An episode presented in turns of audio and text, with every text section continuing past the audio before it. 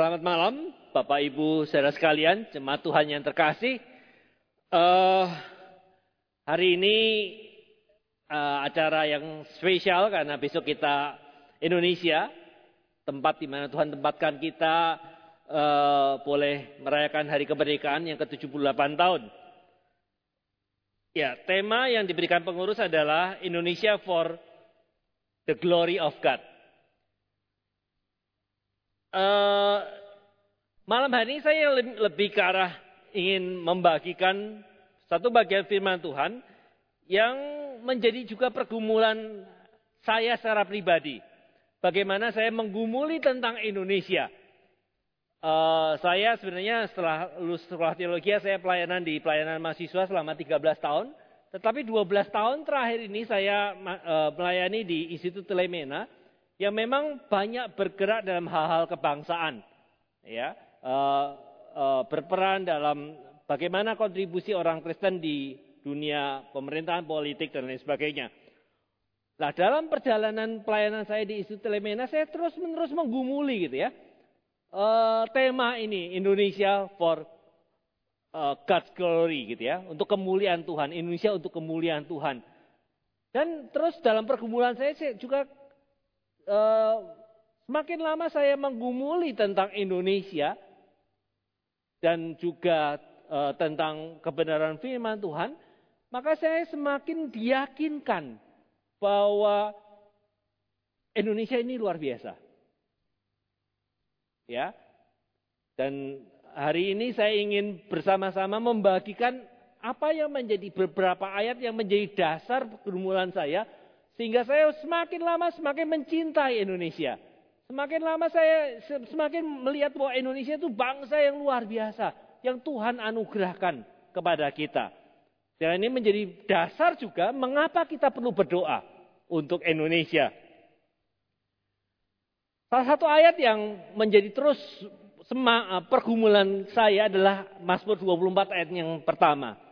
Di sini dikatakan Tuhanlah yang empunya bumi serta segala isinya. Dan dunia serta yang diam di dalamnya. Ayat ini menegaskan dengan kuat sekali bahwa Indonesia bukan tanpa pemilik. Bangsa Indonesia bukan tanpa pemilik. Tetapi Tuhanlah yang memiliki. Tuhanlah yang empunya bumi. Serta segala isinya. Dunia serta yang diam di dalamnya. Manusia-manusia yang ada dalam dunia ini. Itu semuanya milik Tuhan. Karena kita manusia diciptakan menurut gambaran rupa Allah. Ya, jadi warga negara Indonesia semua masyarakat Indonesia apa pun agamanya, apa pun sukunya, apa pun eh, Di mana pun tempat kota kelahirannya, Allah yang memilikinya. Ya, Tuhanlah yang empunya bumi. Tuhanlah yang empunya bumi. Dan di kisah Rasul 17 ayat 26, di situ dikatakan bahwa dari satu orang saja, ia Allah telah menjadikan semua bangsa dan umat manusia untuk mendiami seluruh muka bumi dan ia telah menentukan musim-musim bagi mereka dan batas-batas kediaman mereka.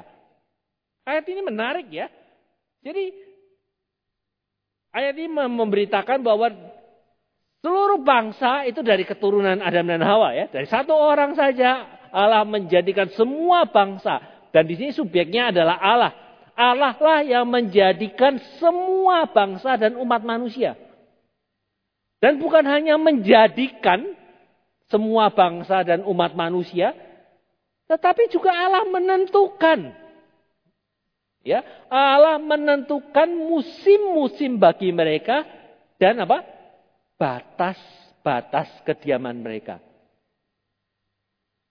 Ya, dan batas-batas kediaman mereka. Artinya apa? Ya, Indonesia ini ya dari Sabang sampai Maroke itu terjadi bukan hanya satu kebetulan. Ya, kita menjadi satu negara, kita menjadi satu bangsa itu bukan satu kebetulan. Ya, memang kalau dari sisi kalau dari SD atau SMP, SMA kita selalu diajari ya bagaimana Indonesia itu tempatnya unik memang di antara dua samudra, di antara dua benua gitu ya. Kelihatan gitu ya Indonesia. Ya kalau di peta dunia itu kelihatan gitu ya. Tetapi bukan hanya itu saja. Di firman Tuhan ini dikatakan bahwa Tuhan terlibat. Ya, Allah menentukan batas-batas kediaman bangsa-bangsa. Kisah Rasul 17 ayat 7, Kisah Rasul pasal 17 ayat yang ke-26. Di Mazmur 86 ayat 9. Di sini juga dikatakan ya, segala bangsa yang kau jadikan akan datang sujud menyembah di hadapanmu, ya Tuhan. Dan akan memuliakan namamu. Ya, beberapa waktu yang lalu eh, kami di Perkantas ada momen internasional. Ya, yang hadir di Jakarta itu ada 162 negara. Ya, 120 negara, 162 negara dari staf-staf maupun juga uh, yayasan uh, board dari pelayanan perkantas seluruh dunia gitu ya, 162 negara. Wah, itu kalau saya membayangkan nanti kayaknya di surga juga seperti itu ya. Dengan berbagai macam suku, berbagai macam bahasa. Mereka memuji Tuhan. Ya, mereka memuji Tuhan, mereka menyembah Tuhan. Saya membayangkan bagi ayat ini gitu ya. Bahwa nantinya segala bangsa yang kau jadikan akan datang sujud menyembahmu. Di hadapanmu. Dan memuliakan namamu. Jadi itu suatu suasana yang luar biasa sekali. Dan ini di Mazmur 86 ayat 9 dikatakan seperti itu. Jadi bangsa, bangsa-bangsa itu milik Tuhan. Dan nantinya bangsa-bangsa itu akan datang sujud menyembah dan memuliakan nama Tuhan. Ya. Di Mazmur 47 ayat 8 sampai 9 dikatakan, sebab Allah adalah raja seluruh bumi. Allah memerintah sebagai raja atas bangsa-bangsa. Jadi ayat ini juga menegaskan bahwa yang menjadi raja atas bangsa-bangsa itu bukan presiden Amerika gitu ya, atau atau sekjen PBB tidak. Tetapi nantinya yang menjadi raja atas segala bangsa yang memerintah raja atas segala bangsa-bangsa adalah Allah itu sendiri. Jadi sekali lagi betapa pentingnya kita bertekuk lutut berdoa bagi bangsa Indonesia. Dan Tuhan tempatkan kita di bangsa Indonesia yang luar biasa ini. Dan kita diutus. Ya, sama seperti engkau telah mengutus aku ke dalam dunia.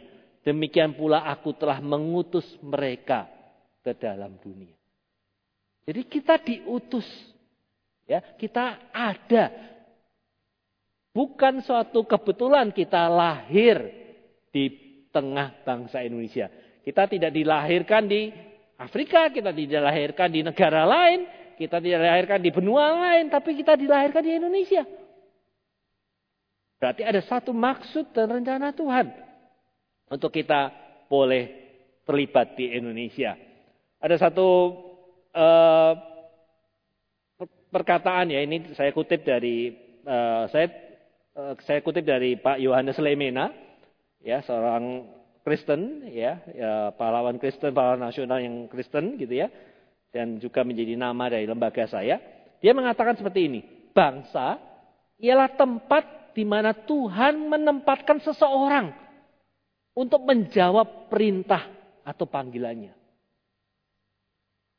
bangsa ialah tempat di mana Tuhan menempatkan saya dan saudara untuk menjawab perintah dan panggilannya. Panggilan Tuhan, perintah Tuhan itu harus ada tempatnya kan ya? Ya kan? Ketika kita bersaksi kan harus ada tempatnya. Ketika kita berkarya juga harus ada tempatnya.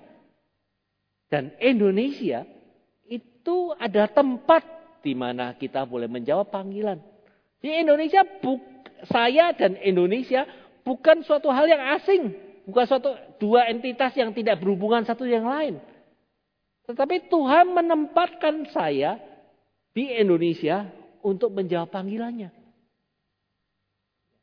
Tuhan menempatkan saya di Jakarta juga untuk terlibat di masyarakat, untuk terlibat membangun Jakarta, terlibat menjadi saksi Tuhan. Nanti saya akan sharingkan beberapa hal yang yang kita hadapi gitu ya secara singkat. Ini saya kutip juga dari uh, Pak Yohanes Lemena. Dia mengatakan dalam sebuah papernya, dia mengatakan seperti ini, kalimat ini ya.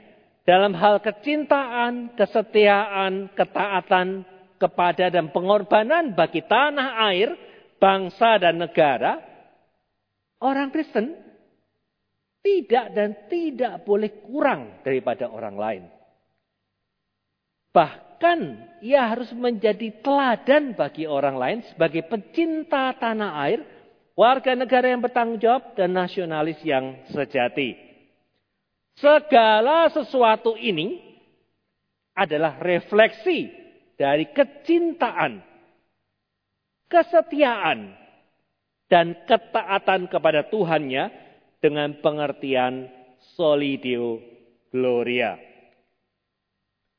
Dengan demikian, lanjutnya, maka orang Kristen akan melepaskan akan melepaskan diri dari segala sindrom keminderan yang ditimbulkan oleh kecenderungan golongan-golongan yang lain yang menganggapnya sebagai golongan minoritas. Terhadap anggapan ini, orang Kristen harus mempunyai sikap tegas. Umat Kristen bukanlah suatu minoritas. Dilihat dari sudut ketatanegaraan. Ia orang Kristen bukan warga negara kelas 2 atau kelas 3. Ia adalah warga negara yang mempunyai sama hak dan sama kewajibannya seperti warga negara-warga negara lain. Bersama mereka, ia bersedia dan sanggup mencurahkan pikiran dan tenaganya bagi pembangunan negara sebagai warga negara-warga negara yang bertanggung jawab. Tulisan ini ditulis tahun 1955 oleh Pak Yohanes Lemena. Dan sampai sekarang pun orang Kristen atau warga gereja masih menghadapi tantangan-tantangan yang hampir sama dengan tulisan ini. Sering sekali kita menganggap sebagai golongan apa? Minoritas. Ya, sering kita menganggap sebagai golongan minoritas yang uh, sorry ini bisa kembali lagi ini ya. Sorry maaf maaf.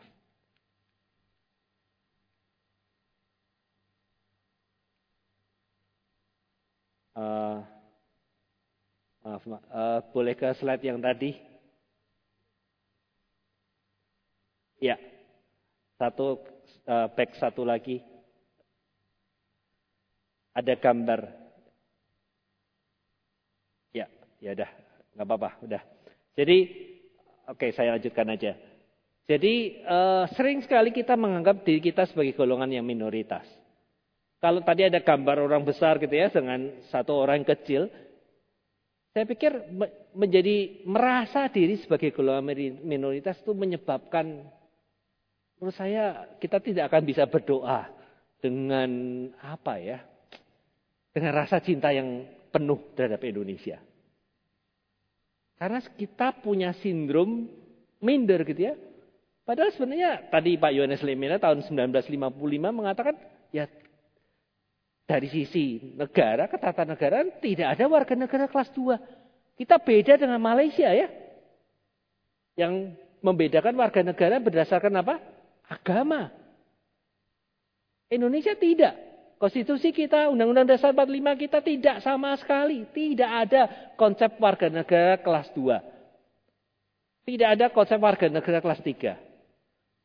Ya, uh, sehingga apa? Kita utuh. Konstitusi Indonesia tidak membedakan status kita berdasarkan suku, agama, atau apa pun. Tetapi semua warga negara sama. Nah, kita kadang-kadang ya dalam pergumulan saya juga, kadang-kadang saya melihat kita terjebak pada label-label yang disematkan orang kepada orang Kristen.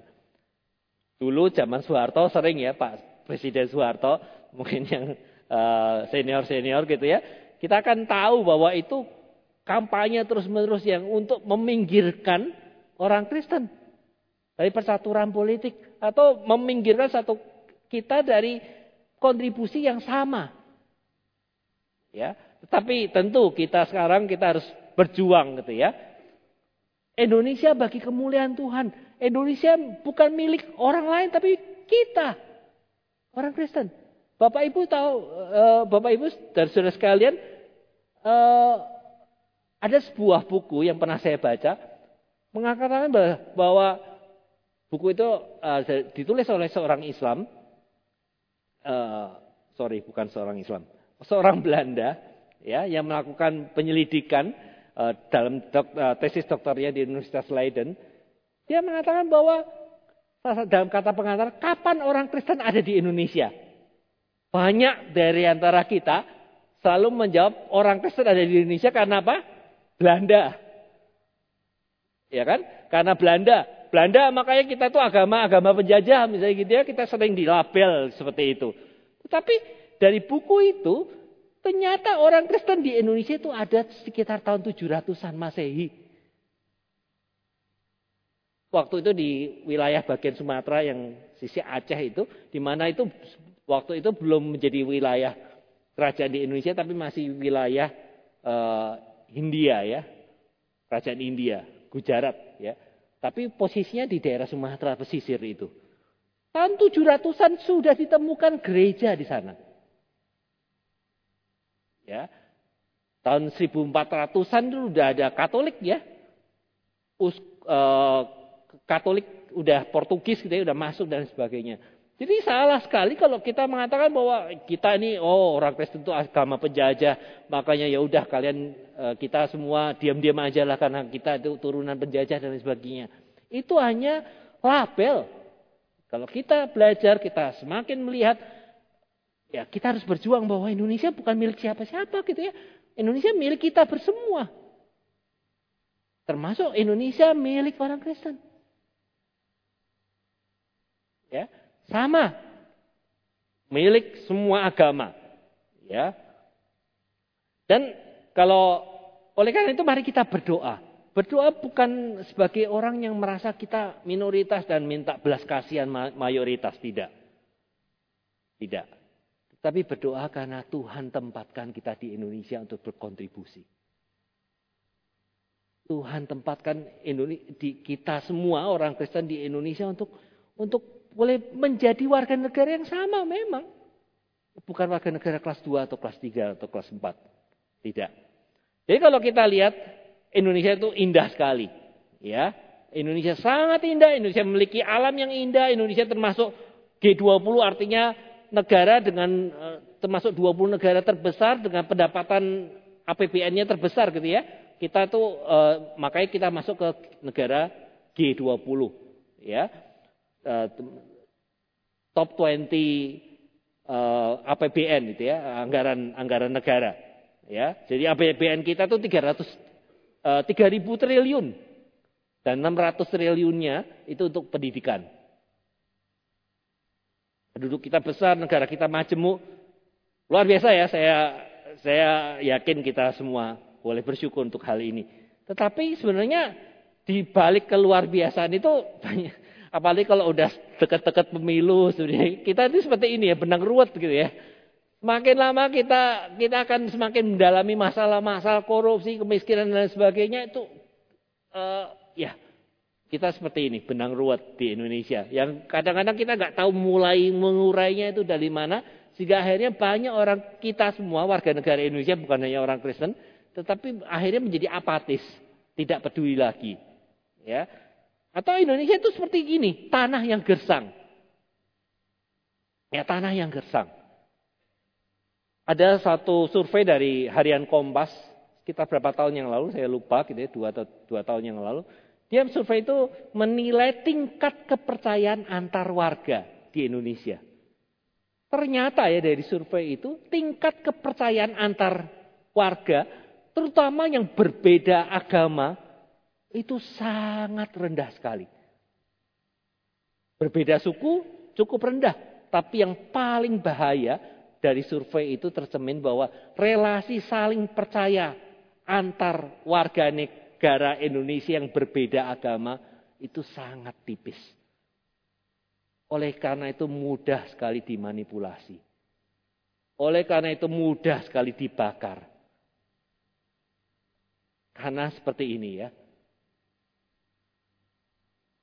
Indonesia dalam relasi antar manusia itu sangat gersang. Butuh kehadiran kita untuk menjadi berkat bagi Indonesia. Kehadiran kita untuk menjadi saksi bagi Indonesia melalui apa? Relasi antar manusia sebagai sesama manusia yang Tuhan ciptakan. Ya. Di kantor kita, di rumah kita, di lingkungan kita. Itu kita harus membawa air ya untuk menyirami relasi antar manusia di Indonesia. Jangan ber, dalam tanda petik ini ya, bagaimana kita bisa memberitakan Injil kalau tidak ada relasi? Tidak ada saling percaya. Tidak ada saling perjumpaan satu yang lain. Ya. Jadi itu problem. Akhirnya sering kali KKR-KKR yang ada di mana-mana itu ya hanya orang Kristen saja yang datang gitu ya.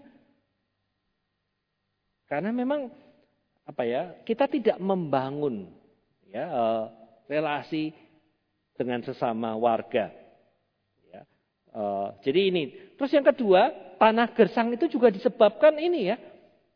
Saya uh, terus berdoa sedih gitu ya dan ini menjadi doa kita bersama. Terutama tahun depan kita akan menghadapi pemilu gitu ya. Ternyata ini data tingkat pendidikan di Indonesia. S1 itu hanya 5% Bapak Ibu Saudara sekalian. Ya. Yang warga negara Indonesia yang lulus S1 ke atas itu hanya sekitar 5%. Yang lulus D1, D2, D3 itu hanya 16 persen. Jadi 21 persen yang e, melewati atau yang lulus D1 sampai S1. Tamatan SMA 20 persen. Yang sam, sampai tamat SMA, sampai tamat SMP 15 persen. Dan SD dan yang tidak bersekolah itu 44 persen. Ini kondisi kita, negara kita. Jadi salah satu uh, tesis ya, paper ya dari sebuah peneliti mengatakan bahwa salah satu penyebab radikalisme itu juga ke masalah kebodohan dan kemiskinan. Dan faktor utamanya adalah masalah pendidikan. Oleh karena itu gereja harus ya berlomba-lomba sebenarnya untuk membangun sekolah-sekolah eh, di daerah-daerah sekolah-sekolah misi gitu ya untuk menjangkau ini, meningkatkan dan ini pekerjaan besar sebenarnya dan pekerjaan jangka panjang. Meningkatkan persentase-persentase ini. Karena ini memang bahaya sekali ya. Bayangin lulusan eh, SD dan ke bawah yang bahkan yang tidak bersekolah kok salah 15 persen masih di Indonesia ini. Bahaya sekali. Karena apa? Karena mereka mudah sekali diombang-ambingkan oleh berbagai macam isu. Ya. Merasa tersisih. Minoritas para teroris itu ya. Itu uh, walaupun mereka dari agama muslim gitu ya. Tetapi kalau kita dengar wawancara-wawancara mereka selalu wacananya atau narasi yang disampaikan kepada mereka itu mereka tersisih. Mereka merasa dipinggirkan. Mereka merasa disolimi oleh penguasa, oleh negara, oleh masyarakat. Sehingga menyebabkan radikal. Ya jadi ini ini menjadi PR bersama kita. Kita Tuhan tempatkan di negara di mana 44 persen dari penduduk kita itu tingkat pendidikannya SD ke bawah.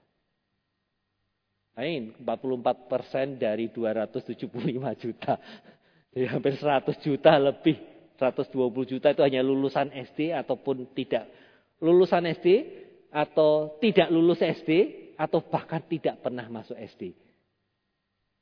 44 persen. Jadi memang ini menjadi doa kita bersama. Ya. Dan terakhir pemilu 2024 ya.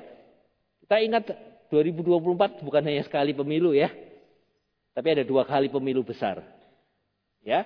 Sekali pemilu pertama itu pemilu 14 eh, Februari itu itu dan yang kedua adalah pemilu pilkada serentak 27 November.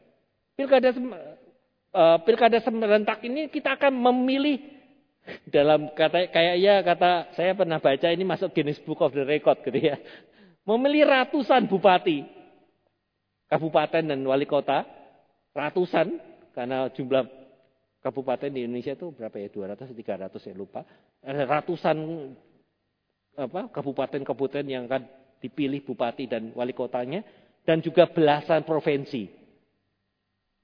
Ya, jadi pemerintah Indonesia itu ingin menjadikan memang kalau dari sisi pilkada, planning jangka panjang Indonesia itu ingin menjadikan digabung sehingga nggak setiap bulan atau setiap tahun itu selalu ada pilkada-pilkada yang yang menyebabkan kegoncangan dari sisi ketidakstabilan dari sisi politik dan ekonomi. Makanya seperti gubernur Jakarta itu kan udah selesai dan akhirnya tidak dipilih lagi kan tapi mesti diper, dijadiin apa tuh ada PLT-nya untuk diserentakkan. Nah ini masih masa-masa transisi sehingga nanti 2024 dan nanti kalau nggak salah nanti akan bersama-sama semua dalam satu hari itu toh nggak salah tahun 2027 di semua sama seluruh pilkada itu nggak ada nggak ada apa tuh nggak ada beda-beda tahun lagi ya. Tetapi sama semua. Ini luar biasa gitu ya. Pemilu 14 eh, Februari kita memilih presiden, wakil presiden, kita memilih DPR, kita memilih DPRD, tingkat provinsi, tingkat kota, kita memilih DPD. Ya, dan juga ini perlu kita doakan. Karena apa? Saya membaca satu tulisan uh, seorang sebenarnya seorang Romo ya, dia mengatakan seperti esensi dari pilkada atau pemilih pemilu itu sebenarnya kita memil, memang kita berusaha memilih yang terbaik.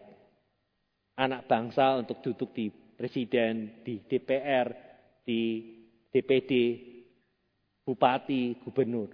Tetapi di lain pihak sebenarnya kita sudah kita sebenarnya punya misi untuk mencegah yang jahat berkuasa yang lebih jahat itu berkuasa. Sebenarnya itu ya, karena memang pemimpin gak akan ada yang ideal, tapi keterlibatan kita itu makanya kita sebagai orang Kristen tidak boleh golput, ya, tidak boleh tidak terlibat karena sebenarnya dengan golput itu sebenarnya memberi membiarkan kita melakukan pembiaran, ya. Tapi ketika kita memilih kita sebenarnya salah satunya juga mencegah yang buruk atau yang berkuasa, yang jahat itu berkuasa. Ada dua, dua keping gitu ya. Kita sedang memilih yang terbaik tapi juga sebenarnya kita mencegah yang buruk itu berkuasa. Yang radikal itu berkuasa.